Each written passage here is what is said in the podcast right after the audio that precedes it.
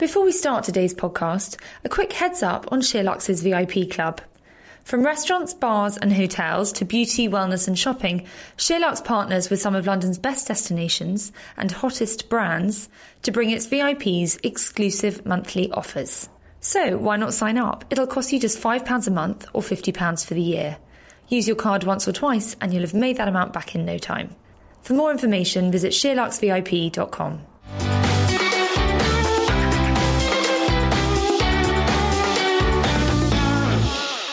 time poor, never get around to watching or reading the news, or where you're not quite as on top of what's happening in the world as you should be? Well, the Daily News in Brief from SheerLuxe.com is the daily email that brings you the scoop on the breaking news and current affairs you need to know about each day. In this weekly podcast, we round up all those stories into one neat episode. So subscribe, keep listening, and stay informed.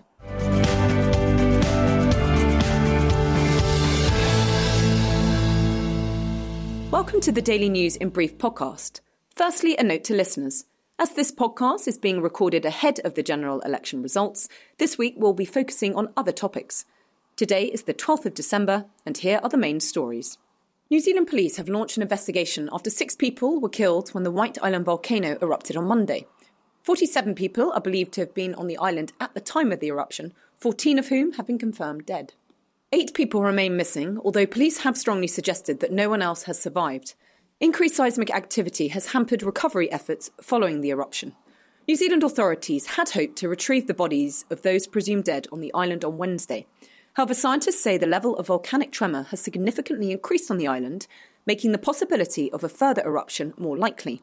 Despite the increased risk, police have revealed plans for a body retrieval mission on Friday morning. The National Disaster Response Centre said police had made their own decision to embark on the mission, which will only involve police officers. According to New Zealand's Health Ministry, many of those rescued suffered serious injuries. At least 27 of those hospitalised had sustained greater than 30% body surface burns. Police Minister Stuart Nash said a number of patients could not identify themselves to officers as a result of their injuries. We wish them the best, but we're not out of the woods yet. Of that, there's no doubt, Nash added. Two British women are among those receiving medical treatment, the UK High Commissioner to New Zealand has said. Speaking in the country's parliament on Tuesday, Prime Minister Jacinda Ardern said questions must be asked over why tourists were allowed to visit the volcano after seismologists raised its alert level. Raymond Cas, Emeritus Professor at Melbourne's Monash University School of Earth, Atmosphere and Environment, said the situation on White Island had been a disaster waiting to happen, adding, I've always felt that it was too dangerous to allow the daily tour groups. Police said investigators would be examining whether anyone was responsible for the deaths, but later clarified that it was not a criminal inquiry at this stage. Aung San Suu Kyi arrived at the International Court of Justice in The Hague on Tuesday to face allegations of genocide perpetrated by Myanmar's military. The leader of Myanmar has repeatedly denied that Rohingya Muslims have been the target of ethnic violence in the country's Rakhine state. The case against Myanmar has been brought by the Gambia, which has accused its military of extrajudicial killings, rape, or other forms of sexual violence, burning of homes, and destruction of livestock in Rohingya communities. More than 70,000 Rohingya have been forced to flee Myanmar since 2017. A UN fact finding mission to the region in March 2017 so the military's action against Rohingya communities amounted to crimes against humanity. Defending the actions of her government at the court on Wednesday, Suu Kyi said, Gambia has placed an incomplete and misleading picture of the factual situation in Rakhine State in Myanmar. The previously renowned human rights champion claimed the military clearance operation in Rakhine State had been a counter terror response to attacks by Rohingya militants, Suu admitted disproportionate force may have been used, but denied the acts constituted genocide, saying, Can there be genocidal intent on the part of a state that actively investigates, prosecutes, and punishes soldiers and officers that are accused of wrongdoing? A serial rapist has been given 33 life sentences with a minimum term of 30 years. Joseph McCann from northwest London was convicted on all 37 counts against him at the Old Bailey on Friday. McCann was freed in error after authorities failed to realise he should have been imprisoned for a previous armed burglary. Upon his release, McCann embarked on a violent rampage, attacking 11 women and children. His crimes included the rape of an 11 year old boy and a 71 year old woman. The chief executive of HM Prisons and Probation Service, Jo Farrar, has apologised for McCann's mistaken release. Sentencing the 34 year old this week, Justice Edis described McCann as a violent bully and said he had no doubt he was a threat to children and a paedophile.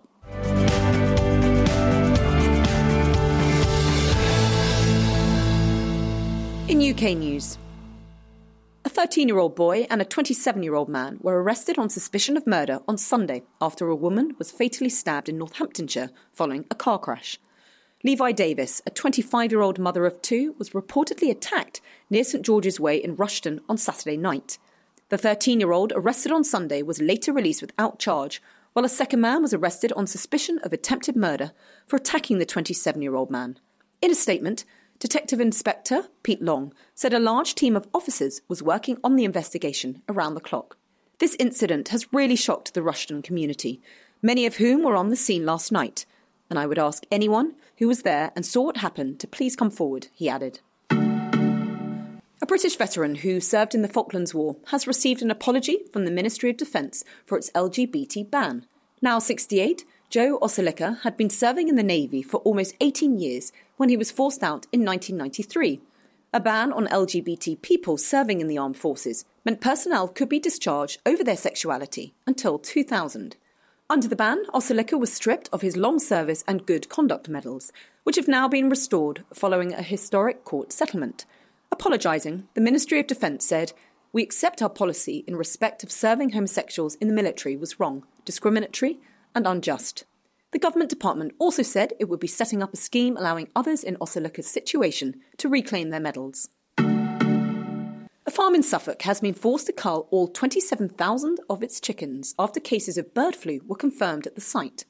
According to the Department for Environment, Food and Rural Affairs, a number of birds on the farm tested positive for the H5 strain of avian flu.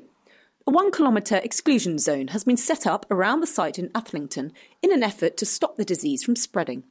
Public Health England said the risk posed to the public by the outbreak was very low, but health advice and antivirals would be offered to those who had contact with the affected birds as a precautionary measure. Chief Veterinary Officer Christine Middlemiss has advised bird farmers to keep a close eye on their livestock and report any suspected disease immediately. Flights were cancelled at Liverpool John Lennon Airport on Wednesday after a private plane came off the runway after landing. A spokesperson for the airport confirmed four people were on board the plane, but no one was hurt. According to a source at Liverpool Football Club, one of those travelling on the plane was Mike Gordon, one of the club's owners. He was not injured, but would like to pass on his appreciation to the amazing staff at Liverpool John Lennon Airport and the emergency services for their amazing work, the source added. The incident resulted in the closure of the airport and the cancellation of flights as a specialist team arrived to remove the plane and debris. The father of a terror attack victim has accused Boris Johnson of exploiting the tragedy for political gain. 25 year old Jack Merritt was stabbed to death during the attack in London Bridge on the 29th of November. His father, Dave Merritt, has condemned the Prime Minister's response, saying, instead of seeing a tragedy, Boris Johnson saw an opportunity Merritt criticised Johnson for blaming the Labour Party for the violence in an attempt to score some points in the election. Following the attack, Johnson called for an end to the early release of prisoners convicted of extremism offences and claimed his plans would have prevented the killings. Merritt labelled Johnson's response a knee jerk reaction and said his son, who worked in prisoner rehabilitation, would have been extremely upset at the way things were developing. Over 600 Christmas gifts have been stolen from a community grotto in Bristol High winds on Sunday meant the event at which the presents were meant to be handed out was cancelled. The wrapped gifts were stored by volunteers while the community group, Friends of Eastville Park, worked on rescheduling the Santa's Grotto. Organisers said the theft overnight on Monday had knocked them for six. Volunteer Chrissy Quinnell said it's really hard to conceive that somebody would take children's presents. The stolen items included wrapped presents such as children's books and toys, as well as mulled wine and catering equipment. A post to the Friends of Eastville Park Facebook page said CCTV was being examined in the hope that something might come up.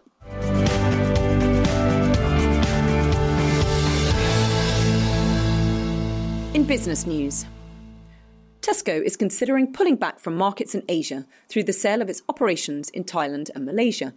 The retailer said it was reviewing its Tesco Lotus brand following inbound interest from potential bidders.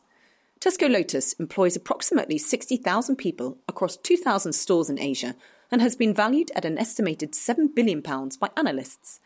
It follows the withdrawal by Tesco from other international markets in recent years, including the US, Japan, and China.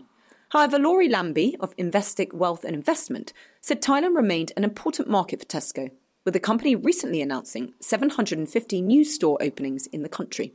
There will have to be a fairly high asking price for Tesco to be prepared to let it go, she suggested.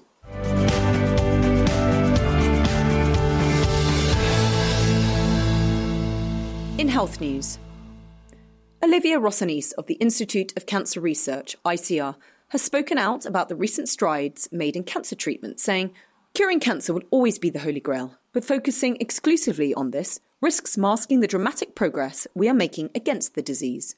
Health experts have warned that the emphasis on finding a cure for cancer could overshadow major advances made in treating the disease. According to the ICR, the public is largely unaware that those diagnosed with cancer now have much brighter prospects than before. While the total number of cancer cases has risen 11% over the past 30 years, the rate of deaths from the disease has fallen by 25%. A study by NHS doctors has revealed almost 5,500 people died over the past three years while waiting for a bed in overcrowded hospitals.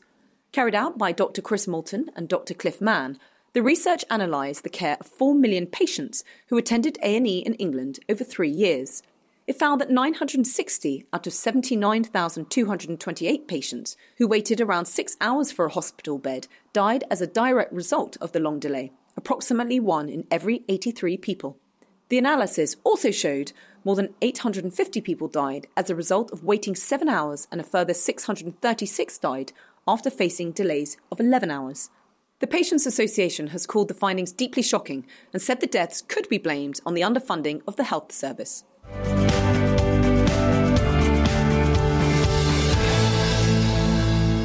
In sports news, a man has been arrested after allegedly targeting Manchester United players with racist abuse. The alleged abuse took place during the Manchester derby at the Etihad Stadium on Saturday. Both Brazilian football star Fred and England international player Jesse Lingard are believed to have faced abuse during the match, including being targeted with missiles thrown from the stands. Greater Manchester Police confirmed a 41 year old man had been arrested on suspicion of a racially aggravated public order offence. In a statement, Superintendent Chris Hill thanked the public for their support with the incident and said police would continue to work with the clubs to investigate any other lines of inquiry.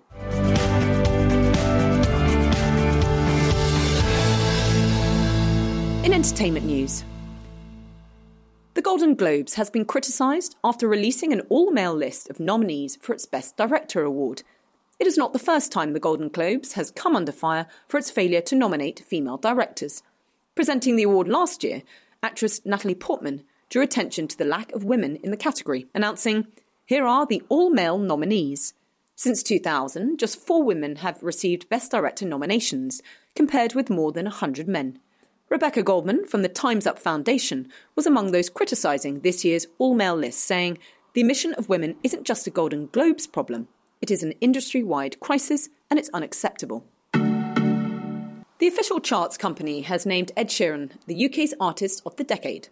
The Suffolk singer has received the accolade after topping the charts more than any other artist between 2010 and 2019, achieving a total of 12 number one singles and albums. Sheeran's song Shape of You was the biggest hit of the 2010s, selling 4.5 million copies and spending 14 weeks at number one. The singer has thanked his fans in the wake of the news, saying, Thank you to everyone who supported me over the past 10 years. Here's to the next 10. It follows statistics released by Spotify last week, which identified Sheeran as the UK's most streamed artist of the decade. Canadian rapper Drake was the only artist to receive more plays worldwide.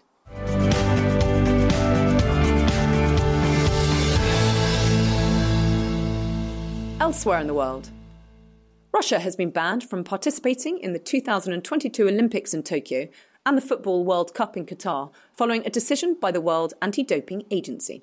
The agency voted unanimously to ban Russia from the international tournaments during a special meeting of its executive committee in Switzerland. The ban will last four years and has been issued as a punishment for doping offences. Russia has been accused of running a systemic doping program and erasing laboratory evidence of the practice. The country will still be able to participate in next year's Football European Championships, and individual Russian athletes will be able to compete at the Tokyo Games under a neutral banner if they can prove they are drug free. Russian President Vladimir Putin and Ukrainian President Volodymyr Zelensky have agreed to implement a full and comprehensive ceasefire in eastern Ukraine by the end of this year. The two leaders met for negotiations brokered by France and Germany in Paris on Monday.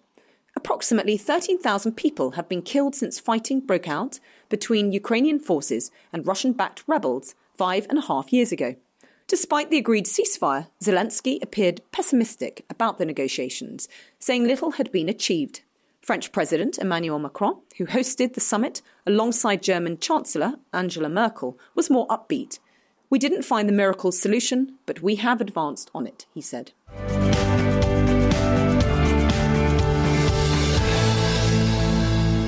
Our facts of the week are a thousand Britons are injured every day during the ski season as a result of intoxication. According to claims data from Direct Line, drinking on the slopes saw nearly 400,000 skiers suffer sprains and 250,000 break a limb over the past five years. Almost two thirds of ski holiday makers admitted to drinking alcohol during the day, although a third claimed the booze gave them more confidence and improved their skills on the slopes. Sanna Marin, the newly appointed leader of Finland, is just 34 years old. Marin previously worked as the country's transport minister, but her selection as leader of Finland's Social Democrats has seen her become the world's youngest serving prime minister. The 34 year old also became the youngest prime minister to ever lead Finland when she took office this week. The Social Democrats are the largest party within a five member governing coalition, with each of the four other parties also led by female politicians. Stormy weather over the weekend helped the UK set a new renewable power record, according to the National Grid. Gales from Storm Atiyah swept into Britain on Sunday, generating more than 16 gigawatts of power in wind farms and supplying almost 44% of the country's electricity. The extra power on the network meant some households were even paid to use electricity on Sunday evening as the National Grid worked to balance the energy grid. And finally, the top UK internet searches of 2019 have been revealed by Google. According to the tech giant, the most searched term of the year was the Rugby World Cup, followed in second place by the Cricket World Cup, reflecting England's successful summer of sport. Queries about Notre Dame topped Google's most searched news events after the Paris Cathedral was struck by a major fire in April, while Caitlyn Jenner was this year's most searched celebrity, following her high profile appearance on ITV's I'm a Celebrity.